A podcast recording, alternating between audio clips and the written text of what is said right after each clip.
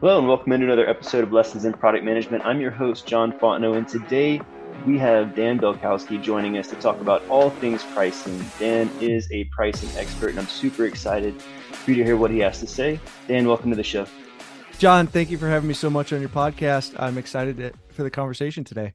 I'm excited too, man. But uh, before we dive in, because my, my gut says let's dive in, let's get to it. But I, I want to give the listeners an opportunity to learn a little bit more about you, your background, and, and what you're up to today. Yeah, absolutely. Well, I've spent my entire 20 year career in software. I started out more on the value creation side than the value capture side. So that's one way we think about, you know, product development versus the monetization world. So it's first as an engineer and then engineering management. But ultimately, I became fascinated by how the products we built created value for customers and turned into dollars and cents for the business. And this interest led me to pursue my MBA. I didn't realize it then, but I was quite lucky with my MBA. Most schools, I didn't find out till later, don't have. First of all, the school I went to had a very strong uh, and is known for its marketing program, but most programs don't even have pricing courses. And so, got my theoretical grounding in pricing there. And then during that internship during my MBA program, End up working for a very successful Silicon Valley startup and help solve some pricing challenges that they were having. I'm happy to dive into that. The TLDR of that is don't go freemium. Uh, and then uh, after Kellogg, I spent much more time getting deep into value creation side of the business as a product manager. And at those the companies I was at, we acquired a lot of other companies and products. And so I gained tremendous experience from seeing all the mistakes that those acquired companies made in their pricing and product strategies. And now I have the privilege of helping founders, CEOs, and their teams build sustainable businesses, helping them get their products in the hands of as many customers as possible and hopefully making money along the way this is why we booked an hour because I feel like there's so much we could dive into. But but before we do, I just want to call out that I find it super fascinating that you started out as an engineer because a, a, lot of engineers turn into product managers. Like that feels like a pretty common path. But to go all the way from engineer to like like you mentioned, value creation to value capture, and then into the pricing side, which I would typically think falls into like the product marketing kind of go to market function. Every company's different, but like that feels like a pretty pretty big spectrum swing. Um, what, what's what's the TLDR story of, that? Like what what got you interested in making that shift over?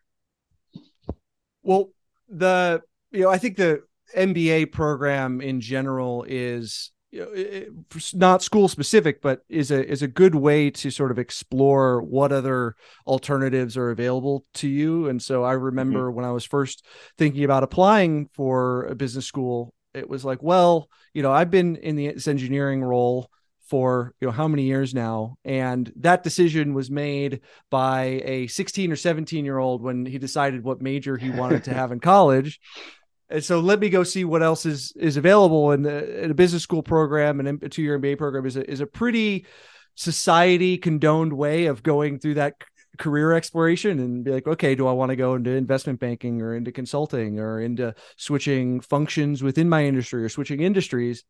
So I was able to dabble around with a lot of that. And then, you know, as you mentioned, the I do believe product marketing generally should own pricing. I don't we may talk about this later, but that internship I had was technically a product marketing internship. And I, it was sort of a roll your own. So we got some amount of dabbling in the product management world as well. But that's one of the reasons why I got the freemium project kind of put on my plate. Uh, and then so I just had those fundamental backgrounds in marketing from my program. And then, yeah, as you know, I grew in my product management career, there was a lot of these pricing projects, et cetera, that would come up and, and product marketing at the company company I started with out of school, they technically own pricing, but a lot of them had never got any training in pricing. And so they were like, I, you know, I believe product management, product marketing should be joined at the hip. They're, they're a dynamic duo. They work to, should be working together to make the product successful. There's not one that's ahead of the other necessarily. But so my counterpart would be like, well, I don't, I don't know what to do here. Do you know what to do here? I'd be like, well, I think so. Let me try. And I made a bunch of mistakes trying to apply a theory where it wasn't suited and make getting those bruises along the way. And so it just was a natural evolution uh, as far as that goes. That's pretty cool. Uh, I always love hearing people's career journeys and how like the the winding paths of our lives take us to where we ultimately are. It's, it's just fascinating. So, thanks for sharing. Of course. All right. So dive diving into pricing. So we we got kind of a glimpse into your your start into the pricing world from engineer to engineering manager to, to business school to product management to product marketing. And, and that kind of led into this this whole new realm of like developing this this expertise that is that is pretty rare to your point. Like there's not a lot of companies that have people in house that are good at pricing uh, and often go to consultants because not a lot of companies just build that muscle internally.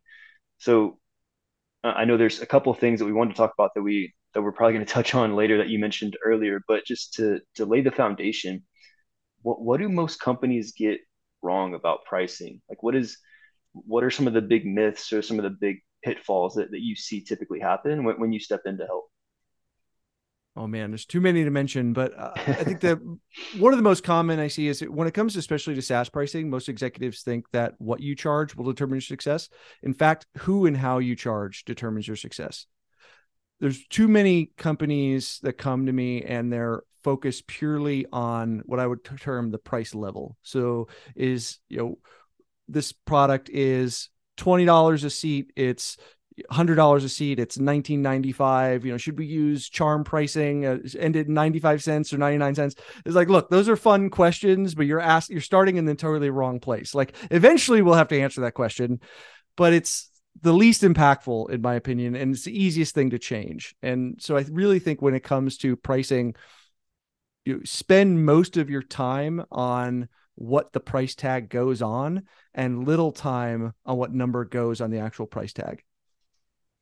So figuring out what you what you put that price on, are you are you inferring like what are you basing that pricing on in terms of like a value metric or like what what I guess go, can we go a level deeper there on, on what you meant by that?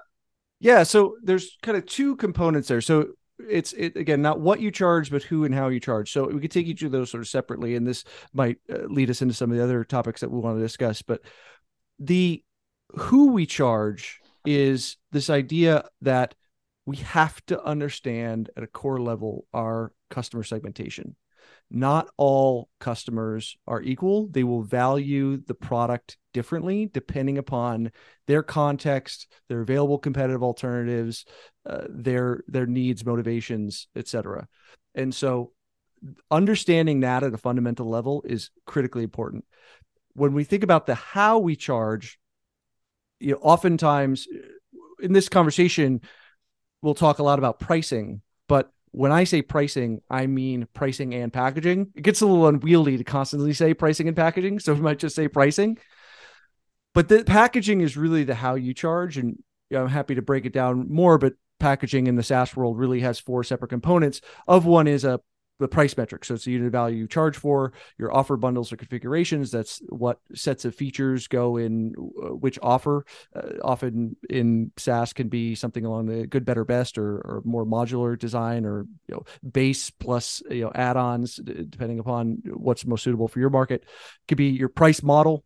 So is it a subscription? Is it a perpetual subscription? Perpetual license? Is it a utility billing, pay as you go type models at dynamic pricing like Google and Facebook have for their ad inventory? And then finally, your sets of price fences. Uh, these are how do we charge two different customers two different prices based upon some other criteria, usually identity, time, or volume. And so those components are critically important because they help convey your value story. Like if you're doing pricing right, you're understanding your value at a, at a deep level. And then those pieces of packaging all support the story that you're telling to your customers of how you're going to help them do your job how the pricing scales with it, it allows you to capture value fairly you know as the account size changes as the as the customers getting more value. Uh, so it makes the entire go to market machine much more efficient. Does that make sense? Yeah absolutely. And you touched on a couple things that i think are highly correlated of segmentation and value right? And I can't tell you how many times I've had in my product career where it's like, hey, we're going to go after, let's just say, small businesses. And it's like, okay, give me more. And they're like, more what? I'm like, what, what do you, how do you define small business? They're like, oh, um, 50 to 100 employees. I'm like, is it 50 or is it 100? Mm-hmm. there's so many, there's so many implications to the, the nuances and differences of what segment of customer you're going after that impacts probably what what the value is, but also like what is the product that we build to support that segment? Because if I'm building for let's say the healthcare vertical versus a construction vertical, those are probably two wildly different products. Um, at least enough to make a, a significant difference. No, absolutely. And I think what you're you're hinting at there is there's really a couple of different ways to think about segmentation. So at, at, the end of any segmentation exercise, really what you need to understand is two different things. Who customers are and what do they want? Yep. And then there's two ways to get at that based upon which of those do we start with? Because at the end we need both. So what most people do is they start with who customers are and that is what you your example just outlined which is like we're going to do a firmographic based segmentation based upon employee size or revenue or industry vertical. I am actually in favor of that to an extent because what i don't want our wonderful product manager leaders who are listening to get themselves into, which I've got myself into before, is you go do a beautiful value-based segmentation and you come back to the to the executive room and they don't even believe in the concept of of customer segments. So I think a firmographic segmentation is a really nice low cost low effort way to help executives understand that the market is not all the same and that they have different situations, contexts, needs, uh, but you don't have to go do all the dirty work. The problem with a firmographic or a, uh, what they call an a priori segmentation, a priori is a fat, fancy Latin term uh, meaning sort of what comes before because the a priori part of it is that you didn't devise there's already a bunch of data out there you know whether it's the uh, CIA fact book on demographics or you know other uh, Gartner reports right that have, have broken up by by industry classifications.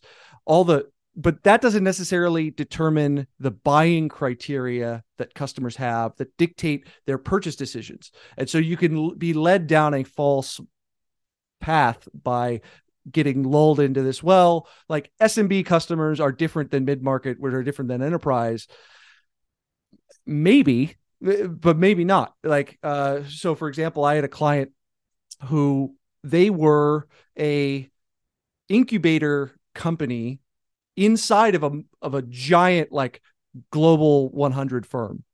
Right. Now they acted like a seed st- seed or series A startup because the you know the, the business leader in that organization had needs of like hey this is what we're doing to to iterate. And you know I've, I'm trying to figure out what the value propositions are what willingness to pay is and had no market data. The product was in beta right? Had no transactions. So you know if I made that mistake it was like it came at them. It was like oh well you're an enterprise company. This is where we're going to start our our pricing engagement with this assumption that there's this giant team and all this data well just be entirely incorrect. Like they were in a different space, but they were inside of a of a much larger company. So we can get really lulled down that path. So I mentioned the a priori segmentation. I the better way to do it is to start with what customers want and that is ultimately we call it a post hoc segmentation or, or a value based segmentation because if we do that we really get to the bottom of why it is that customers buy and for pricing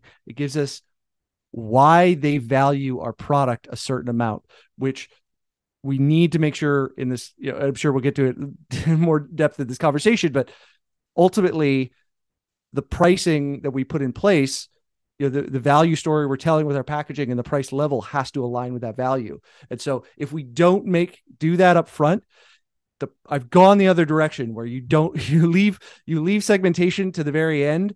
And what ends up happening invariably is you end up in an executive room where you're saying this is what our pricing and packaging should be and then it's everyone's turn to throw rocks. And they're not throwing literal rocks. What they're throwing is the rock with a name of a specific customer that they have in mind of why that plan won't work for them because you didn't do the work up front to help the group define what the segments were that we were going to define packages for. So you end up having to do the work all over again. This is the sad fact of it. No totally. Hmm. It, it's interesting because I've, I've seen it too where it's like oh well these companies have this much revenue or this many employees or you know they they have this many customers if they're like a an enterprise company that, that they're serving other businesses right mm-hmm. and it's like okay, but, but to your point, the, the needs of those companies, you, you could have a company that serves, you know, 30,000 small businesses and another company that serves 10 million and they have the exact same needs. And then you could have two that have the same customer profile and makeup that have wildly different needs. But to your point, I, I agree. Like what the what really matters is what like what value do they place on not not that's the inverse. What what value should your product produce based on the pains or needs that they have as a business? Yeah, their context is decisive, right? So yeah. you know you could have people in very what ostensibly out from the outside look like very similar circumstances, but you know you talk about their their specific context, it looks very different. And um, you do need to eventually, you know, like I said, you at the end of a segmentation exercise, you do need to have both because in order to make a segmentation actionable, right, we do need to try to profile uh, the value based segmentation with ways that allow our go to market teams to to reach those customers, right? So at the end of it, right, we we, we may attach firmographics uh, or or geographies or you know employee uh, size or revenue uh, count to those value based segmentations but we're going to have a much more nuanced view than like oh well this is how gartner divides our industry. So of course this is the way that our customers want to buy our specific product. Uh, it tends to not work exactly that way Totally, and, and, not not to go down this rabbit hole, but I think competitive analysis works the same way too, where pe- people who you view as your competitors might not might not might not actually be part of that decision calculus of your potential customers because of the way that like you position your product and um, based on like the contextual need of, of the business, they they may see something else completely. Like the common expression is like everyone competes with a spreadsheet.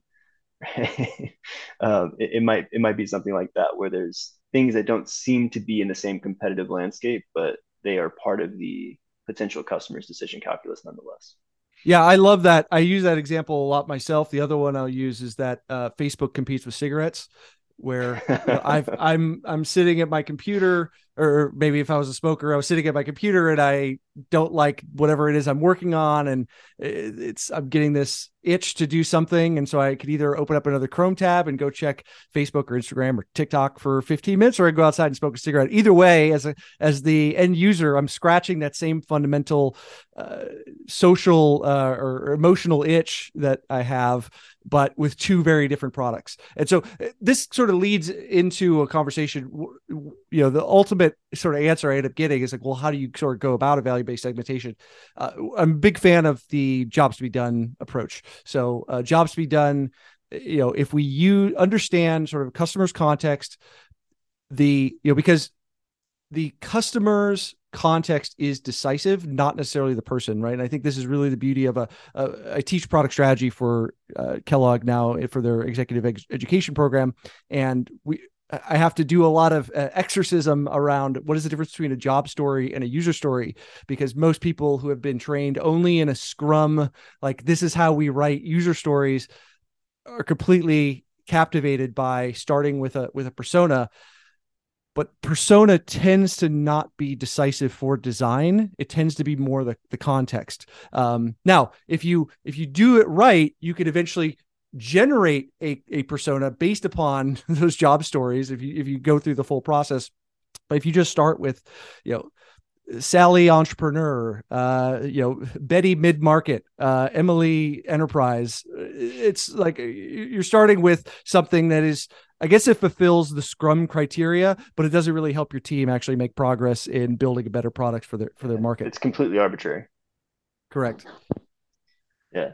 So I guess double clicking on on before we get into value based value based pricing, um, is is there anything you would add to like further defining value outside of um, the like the the user's context? Yeah, so I use value. Uh, I, use two different frameworks to think about value. So the first is jobs to be done, and I really like sort of Tony Ulwick's uh, methodology where he thinks in terms of you know job story really helps you understand right the company, the customer's context, their motivation, and the outcome that they're trying to achieve.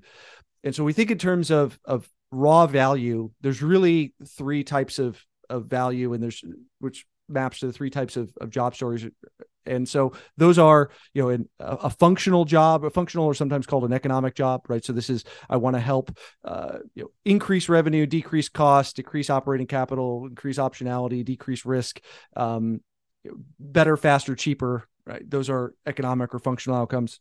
There's emotional outcomes. So this is making someone, you know, have less anxiety or less stress or feel higher status.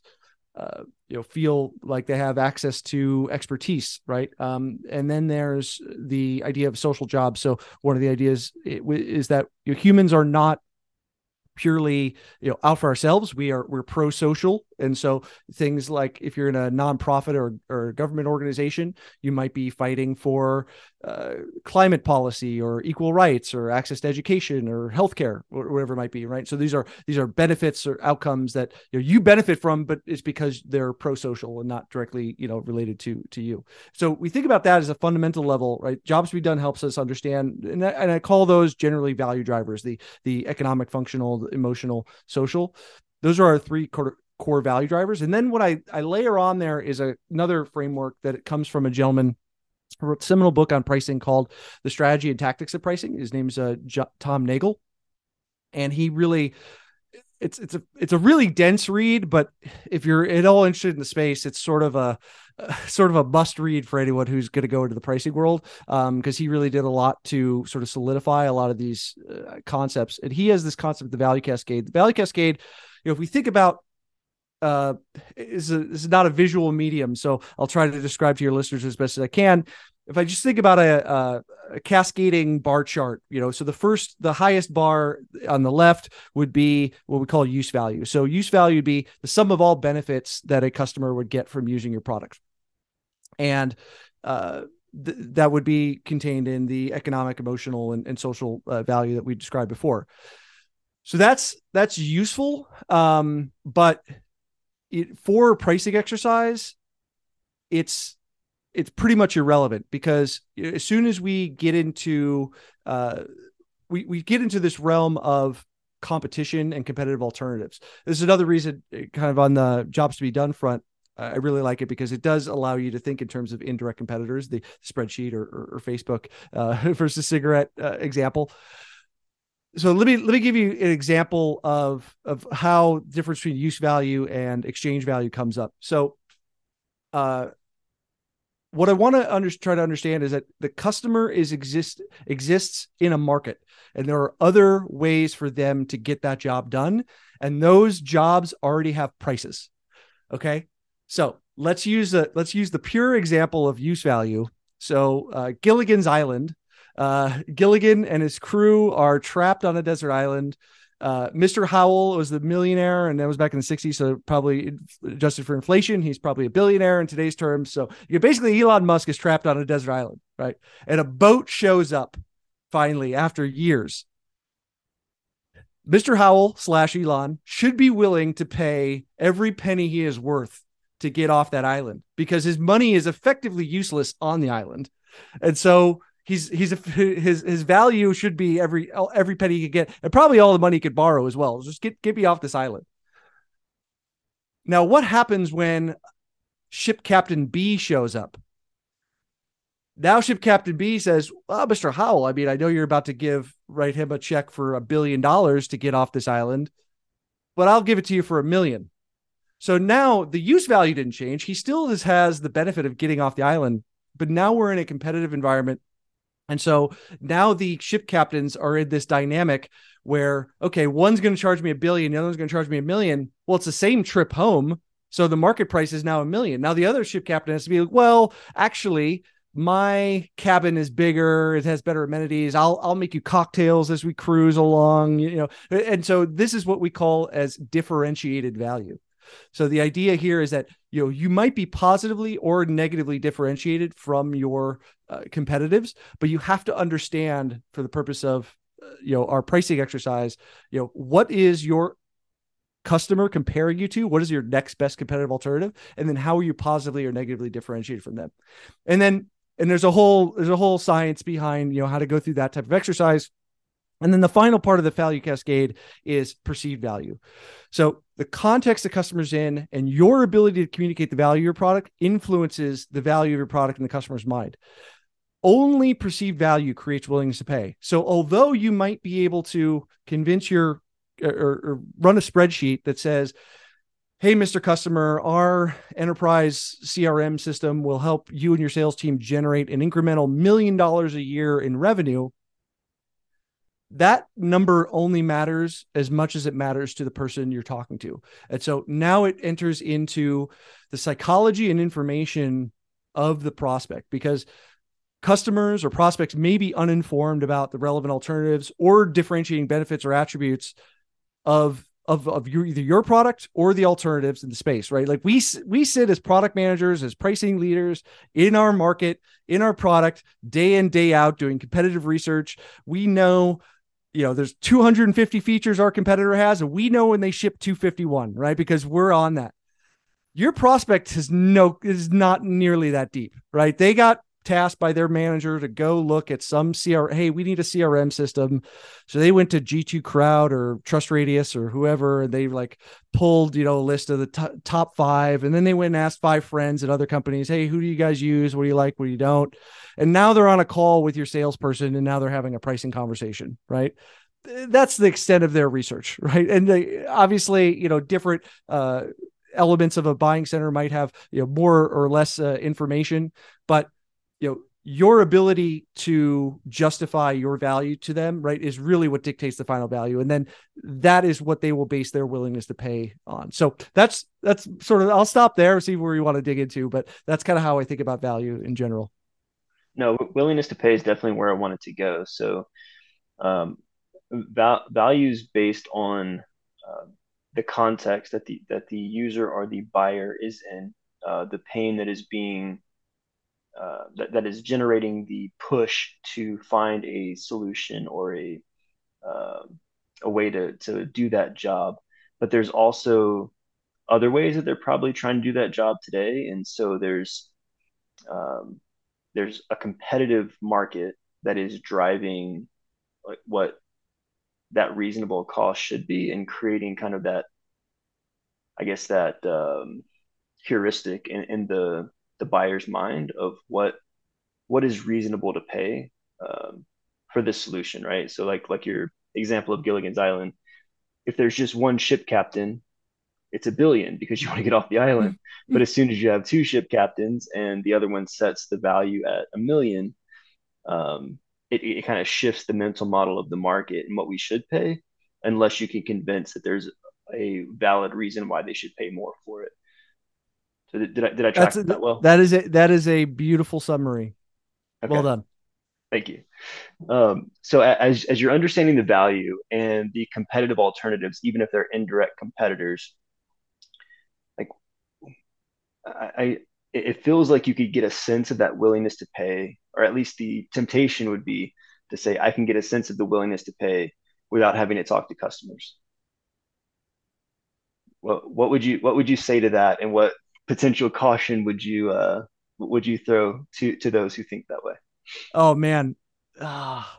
So if there's one thing I will tell any product manager or pricing person is you have to talk to your customers. There's no like you are not doing your job as you know, it's like it'd be like talking to a painter who never picks up a paintbrush. I don't know what they're doing with their time, but you're not a painter. Like you call yourself a painter, but you're not a painter. Uh maybe it would be no offend Banksy in this conversation. He he actually qualify. Well, he's an artist, right? He's not a painter. I don't know if anyone would call that, but um, you ultimately you do have to talk to your customers. Um, man, there's so many directions I could go with that question. Is there?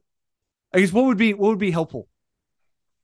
Yeah, I mean, there, there's kind of two directions I could take it. There's an existing market, meaning there's multiple players who are solving a problem in a market um, that that have gotten adoption to some degree within that market, and you're trying to enter that market uh, and compete within it.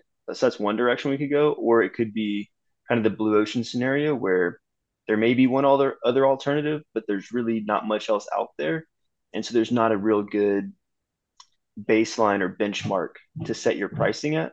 Uh, it, it feels like the the second scenario is kind of an obvious you should talk to your customers, but it feels like the temptation to just look at the market and price accordingly or price similarly is more of a temptation in kind of an established market. Got it.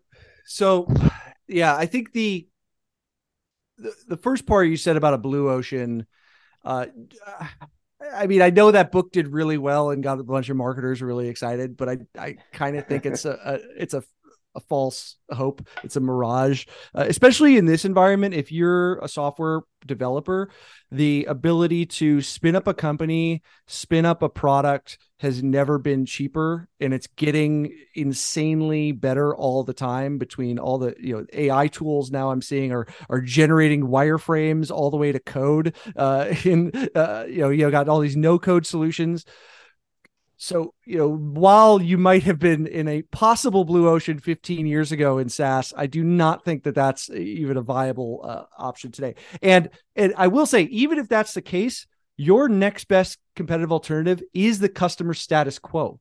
It's what they're doing today. We, we talked about this at the beginning. Is it email and spreadsheets? Okay. Well, then what is your differentiating value versus that solution. If they've got Johnny the intern who's updating a spreadsheet, okay, well, sometimes Johnny's out sick. Sometimes Johnny makes a mistake. Sometimes Johnny puts the spreadsheet on a shared public drive and exposes all of our company secrets to you know the entire world. Right? That's a security risk. So you know what is your you know Johnny's like generally uh, effective, but you know there's there's going to be better things to do when you once you make software that's that's automated. Right? So it's about understanding that on the other side, I think this kind of leads us into uh, the conversation of you know if the, if you're in a heavily contested market, I'm selling CRMs. Why don't I just go look at what Salesforce has and then look at I don't know who else is in that market, but like look at Salesforce and I'll just discount you know 20% to whatever Salesforce has. Um, and I would be lying if that's not what a lot of companies do, and I don't think that's a good thing to do what I think brings into this discussion is there's this concept of pricing orientations that are I think is quite helpful to understand. And the way I think about pricing orientations is they're a a ladder of pricing competency. Really an orientation as I think about is how is pricing done around here? What are the things that we really take into consideration or account as we're uh, making our pricing and packaging for our products? So the, they they go by the three C's of pricing because marketing we love our our handy acronyms. So it's cost based pricing, competition based pricing, and customer value based pricing. Last one often just called value based pricing, but again we love our three C's. So we lose we two C's and V is not quite as catchy. So each of those is it's a ladder. It's not oh we just get to jump. I think that the biggest one of the biggest disconnects I get around value based pricing is you know, I'll have companies come and be like oh we want to do value based pricing and I'll be like, great. What are your cost of goods sold? What are your marginal costs for serving a customer? And they're like, well, we don't have that. I'm like, well, you don't get to go to value based pricing because you need that too. You need to understand your costs. You need to understand your competition to to actually execute value based pricing well because those create uh, barriers or uh, the the ends of your ranges uh, in in what is acceptable pricing. Like we have to understand what our cost to serve is so we don't go out of business. If you know profits have a dirty have a dirty uh, uh, sort of aura in the among technologist founders i think this is one of the reasons why freemium is so popular because they're just like oh if, like i don't know what to charge. Money is bad right? But like look if you fundamentally believe that you're increasing the amount of value and benefits in the world like that means your company should exist for long enough. And for your company to continue to exist, you need to be profitable. So we need to understand our cost to serve. We need to understand our unit economics. That needs to be set a floor for what our viable uh, pricing should be.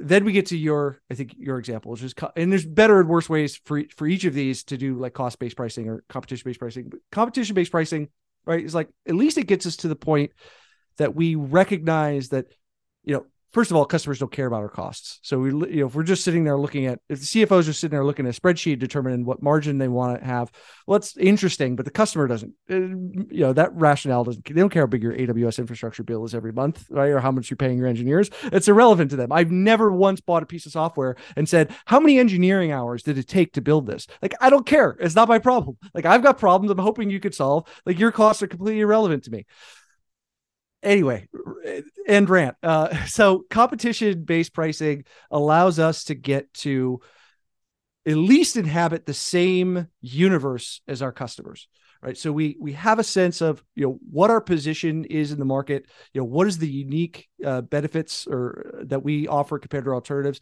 and yes you can uh, it's it's not the end of the world especially if you're just starting to go sort of you know let's say be inspired by your your competition's pricing um, but you have to get that insight in order to understand you know where you know are you playing in the same ballpark as you know are we playing the same game right? Because you're like let's use a sports analogy like if if your customers are playing baseball and then you show up with a hockey stick they're gonna be like wait this is this makes no sense right? So uh we have to be at least playing the same game and be in the in the realm of understanding what's going on in our, our uh, customers reality and that's what competition based pricing but then i think the when we get to value based pricing, this is really like understanding at a fundamental level what it is that our customers really care about, how we uniquely or differentially solve those problems better than other uh, competitors, right? Because I think I think the the lazy competition based pricing is well, Salesforce is the industry leader, so we you know everyone should be at least a 20% discount to them because they're more mature and they're sort of got this this brand uh, and I think it's fundamentally lazy. I think the other problem is look, pricing is a core growth lever for the business. I don't know any CEO that would outsource their demand gen strategy, their product strategy, their, you know, but they're more than willing to just say, oh, yeah, well, like competitor XYZ, why don't you tell me what I should price? Like, it's it's a major opportunity, right? I don't they wouldn't do that for any other critical growth avenue of their business but yet I think it's just a it's fundamentally lazy to just do that, right? Uh, so you, you need that information, but you you shouldn't stop there uh, at the end of the day. No, completely agree. Um, we've been having some some willingness to pay conversations recently for a zero to one product that we're launching at, at Lindio, and it, has been fascinating to hear the assumptions that that we've made, whether it's myself or others internally, about um, the value that companies would place on things or how we could model pricing and that then to actually have those conversations and to hear the feedback that we get. And it's it's two different worlds. So uh, like uh, I'm, I'm a huge fan of like assumption mapping and, and testing assumptions. And uh, i think i think pricing is one of those big ones where when, when you decide to take the lazy route and just price according to what the competitive landscape is uh, that that one assumption could be could be pretty detrimental agreed Cool. So kind of, kind of diving into willingness to pay uh, a little bit more. So so let's say somebody's listening and they're like, okay, I'm gonna stop being lazy. You know, I'm I'm gonna listen to the advice that, that Dan's giving. I'm actually gonna go and have conversations with customers and and actually do that work. I'm gonna ask a really big question. What what does that look like when done well? And, and maybe we can start unpacking that from uh like or what's the first step they should take in terms of like trying to assess willingness to pay? Big questions, big questions. This could be like an eight week course. So, uh, first of all, I will I will say I do not think that any of your listeners are lazy. I know product managers, product leaders work incredibly hard, and one thing I will say is that I was incredibly well lucky slash uh, had idiosyncratic experience that led me to where I am today. It is not a road or a skill set that is taught. So I do not. Uh, if anything, I think the, the CEOs that don't think about their P and L in an expanded way are, are, are, maybe the ones who uh, need need a, a, shake. It's not the the, hard earned uh, product leaders uh, that are listening to your show. I'm sure. Um, so I think fundamentally, you know, around like measuring willingness to pay. The biggest problem I see is that for some reason pricing got slotted in the go to market launch plan checklist of product management or, or or let's say let's say of company lists. I don't know how this happened but it's somewhere it's like all right we're launching in 30 days. What do we how do we price and package this thing? I'll say this you, you don't have a choice of whether you will have a pricing conversation with your customer. The only decision you get to make is when you will have the conversation. So, you know, let's take this to the extreme. Your sales guy is going to have to have a pricing conversation to sell the product. Uh, I I feel bad for that sales guy if that's the first time Willingness to Pay or pricing has been brought up.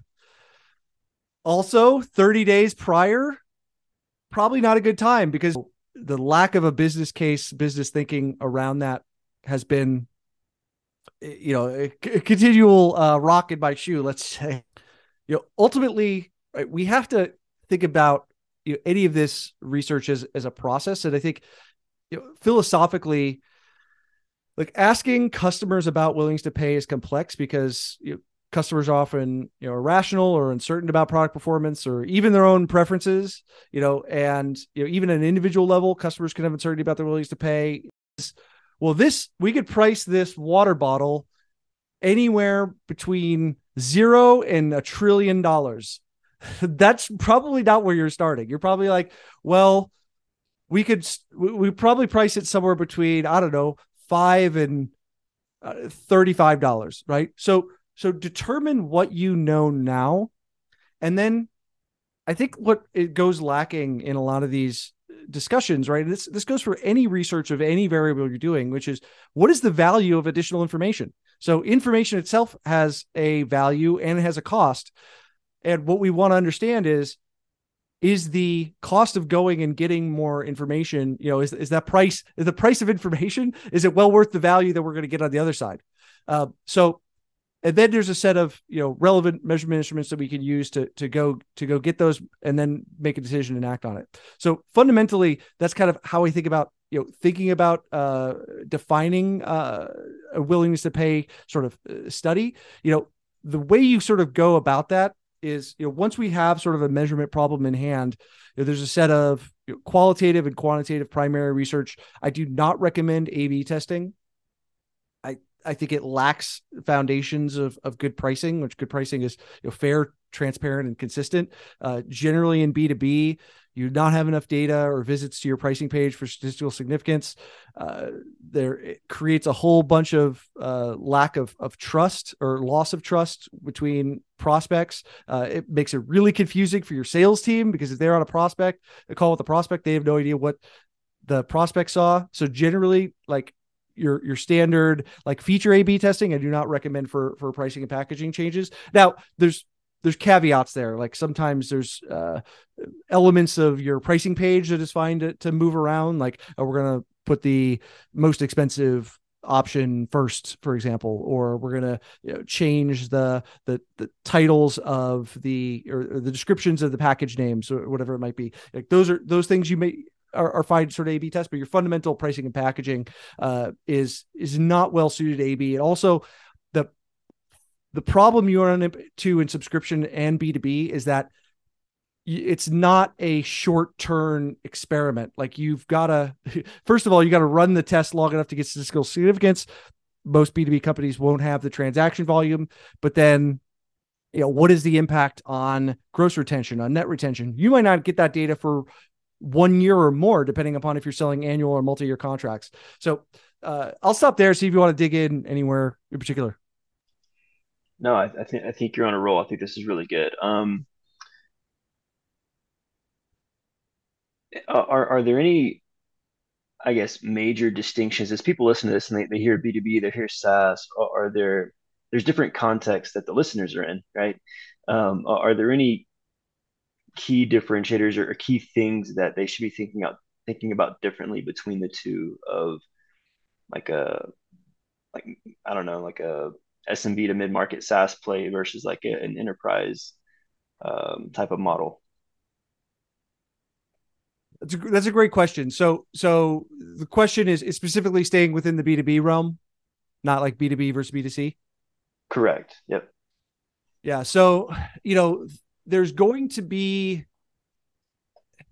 I, I it's rare these days to to find a mature company that plays only in one of those spaces right? There's there's enterprise traditional enterprise companies that are trying to make you know smb mid-market you know offerings right to, to adopt more PLG type uh, go to market models, right? And then you know you find even the the lower end sort of PLG companies, if that's where they start, at some point they end they add like an enterprise plan. So you know I don't think you know at a certain level of maturity, everyone sort of is playing you know everywhere. I think where you you run into different major differences is in we didn't really touch on this, but one of the areas is if if I'm playing in just like an enterprise space, right? If I'm selling to the you know, Fortune 100 companies, right, and they're they're large enterprises, the differences in in willingness to pay among those they could almost be segments within themselves because they they value such different things differently. Um, you know, so that may change. For example, if you're price you're publishing your pricing and packaging on your website, or how much of it you're publishing. Uh, versus a like a, a high end or a, not a high end, but a, a high volume uh, like PLG motion. You know, you want to be very transparent with your pricing and packaging because it's very expensive for your sales team to have the same pricing conversation of what your list prices are every time they pick up the phone. It's like, first of all, like I don't want to, if the, if we say our price is $19 per user per month, like it, someone calls and like oh i was hoping it was one dollar per user per month. Well it's like that was not a good use of your sales uh, team's time right? And you just increase your customer acquisition cost for someone who wasn't a fit anyway. And so you know you may want to have your your pricing and packaging published as a uh, almost like a lead qualification or, or, or funnel quali- qualification measure.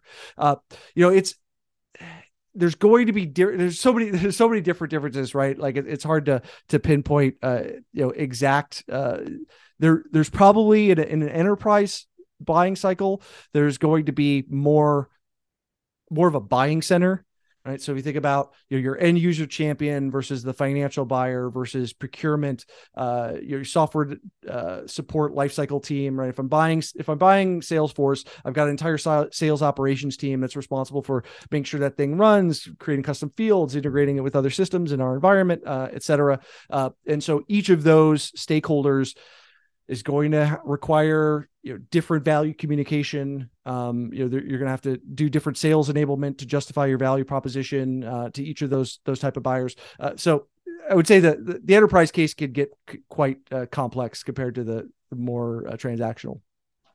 Yeah, to- totally makes sense and i think that's great advice because that's that's often debated around do we show our cost do we not? But i think that makes a lot of sense that it it really comes back to unit economics and like what makes sense from like how you leverage the resources that you have. And if you have a, let's say, a lower end price point, so to speak, you, you don't want enterprise sales reps selling $20 subscriptions. Yes, that's a very inefficient use of their time. Absolutely. Cool, man. This this has been great so far. I, I know we're we're getting close to time, but I do want to circle back to something that the listeners have probably been listening to the the entire podcast just to get to that one point you brought up at the very beginning of why should you not do freemium? Because there's so there's so much like quote unquote data out there around like how freemium companies do so much better in the SaaS world and PLG companies do so much better. And I feel like I feel like this could be like a hotly debated topic amongst like you and a couple other pricing pros that, that I've, I've listened to. But I would love your perspective on this of where have you seen and, and maybe it's it's too aggressive to say free, freemium sucks in all cases and maybe you might disagree with that but i would just love your perspective on where you've seen premium fail and uh, like your general perspective on freemium as a whole. Oh man. So yeah this could this would be a, a bloody knuckle debate uh, with a few folks. I, I could I come to mind.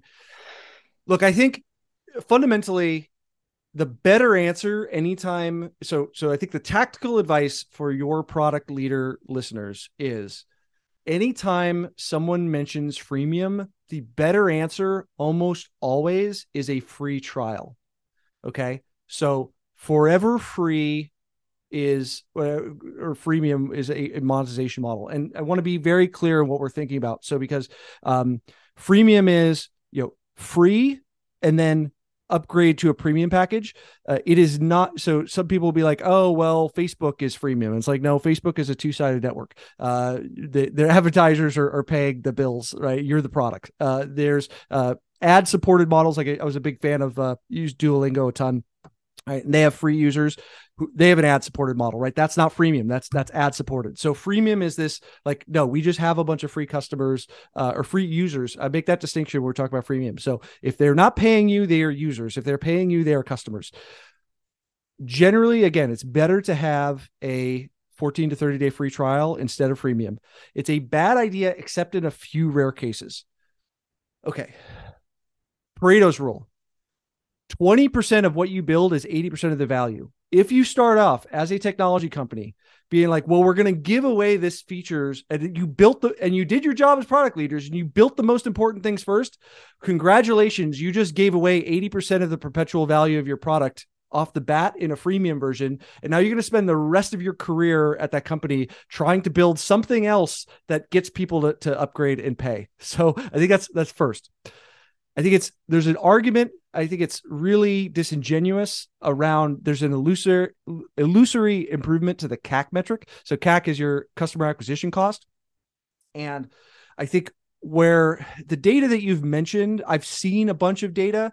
Uh, unfortunately, we're not in a um, academic peer-reviewed study. You got to publish your data sets and your Python notebooks to show us how you arrive at your answers. A lot of these, a lot of these uh, people are pontificating based upon uh, what they were told by a company, and then we put it into a blog post, right? And it's very hard to drive you know correlation versus causation. Like were they successful because they had freemium? What was the counterfactual? Were they able to effectively split you know and run a just a free trial version versus freemium? And like they found that one was more successful? Where's their data? Like i've never seen that. I've looked for it believe me. I would love to have it. Uh, i would love yeah. for someone to come and, and prove me wrong on that. Um but you know cac may look better but that's because companies don't usually treat r&d investment as a marketing expense so effectively what you've done is you know because because the the formula for customer acquisition cost CAC is sales and marketing expense divided by the number of customers required.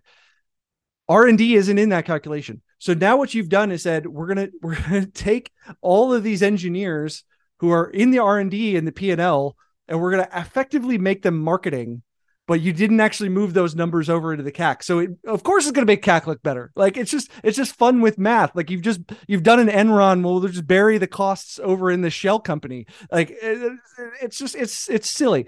Look, I think it it caused a bunch of problems internally. It's it's fundamentally really difficult to move customers from free. You run into what is called the penny gap you might as well. So the penny gap is if I go from free to one cent, that's an infinite increase in price anyone who's gone through I'm not going to do the derivation here, but that's check the math textbooks. I'm pretty sure that's correct.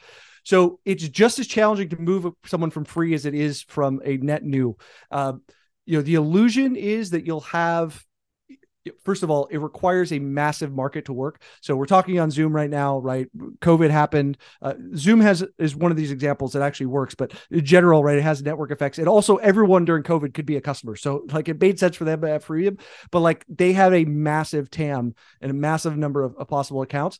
Best in class premium companies, they can about one to three percent of their customers actually go to paid. So, you know, for most B2B companies, they don't have millions or billions of potential uh, clients like in their in their TAM. And so, you know, and the this illusion even that the other 99% of the free users are gonna become customers, it constantly tempts executives. Look, I give all you know benefit of the doubt to the the growth teams and CMOs out there. Like they have a really hard job. And so it's there's this mirage of like look at all these users. Like if only we could build this one more thing that they're all saying we should use.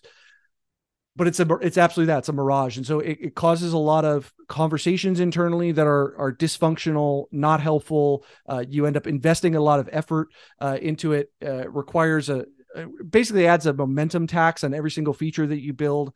Um, so uh, when does it work?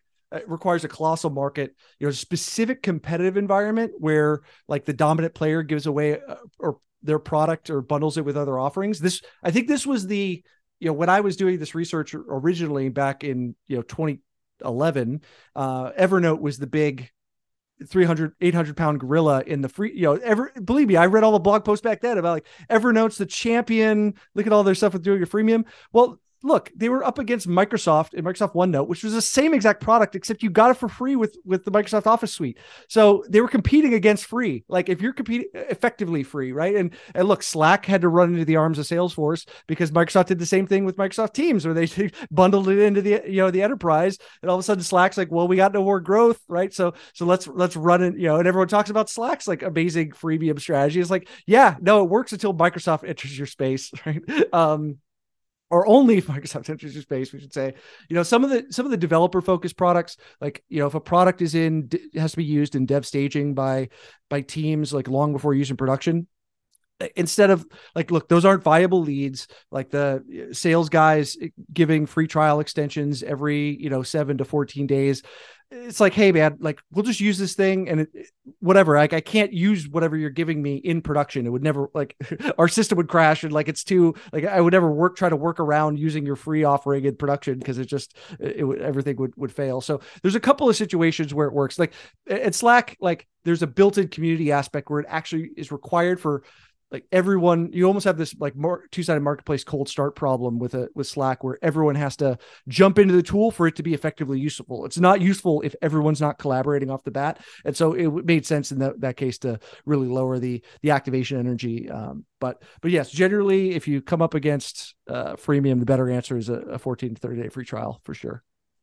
Cold start problem is a good book by the way but uh, I agree. It's it's been something where like outside of my day job, I have kind of uh, side products that I've been building, and it's, it's been something I've been spinning my wheels on and experimenting with. Of, do we just make it a, a paywall to get in? Do we like how much do we give if they come in for free and then try to upgrade? So it, it but as I think through some of the examples that you gave, both kind of inside stuff that I'm doing and in my day job, it's like okay, you know, that that definitely makes sense. And I think we've seen it, right? It's these companies get all kind of praise because they grow their user base because of freemium and it's like oh now their valuation is so high because sure they should figure out how to monetize the millions of users they have now and it's like crickets on monetization and then and unless they can continue to be arbitrarily propped up by vc money. Like you said earlier if you can't make money you can't serve any customers because you run out of business. Yeah or you have to go run into the arms of of a of an acquirer uh, so. Exactly and, and hope that they don't figure out that you don't know how to monetize the product either. uh, good stuff. Well, Dan, th- this has been awesome, man. I, I know uh, we could probably go another hour or more hours on a lot of these topics, but uh, th- there was there was so much gold to take away from this, and I, I really appreciate you joining. But but before we go, um, for the users who are listening and are like, man, Dan's really smart about this pricing stuff, and I have questions. Uh, where where could they find you or reach out to you? Yeah, absolutely. Well, uh, I appreciate you having me on, John. And uh, you know, I I don't want to make this sound like I, you know, got all this handed down on stone tablets. I made a lot of mistakes along the way. So as I said before, you know, there's not a, a, real easy way to learn this. So I try to blog fairly regularly on my website, producttranquility.com, all one word, and you know, help help demystify this world for others. Um, so folks can can find me there or just ways to contact me through my website or reach out to me at Dan Balcauski on LinkedIn and just let me know that you heard me on the podcast so I could separate it from the rest of the LinkedIn spam. awesome. Well, I'll, I'll, put all those all those links in the show notes. And uh, I, again, I appreciate your time. This was awesome. Thank you so much.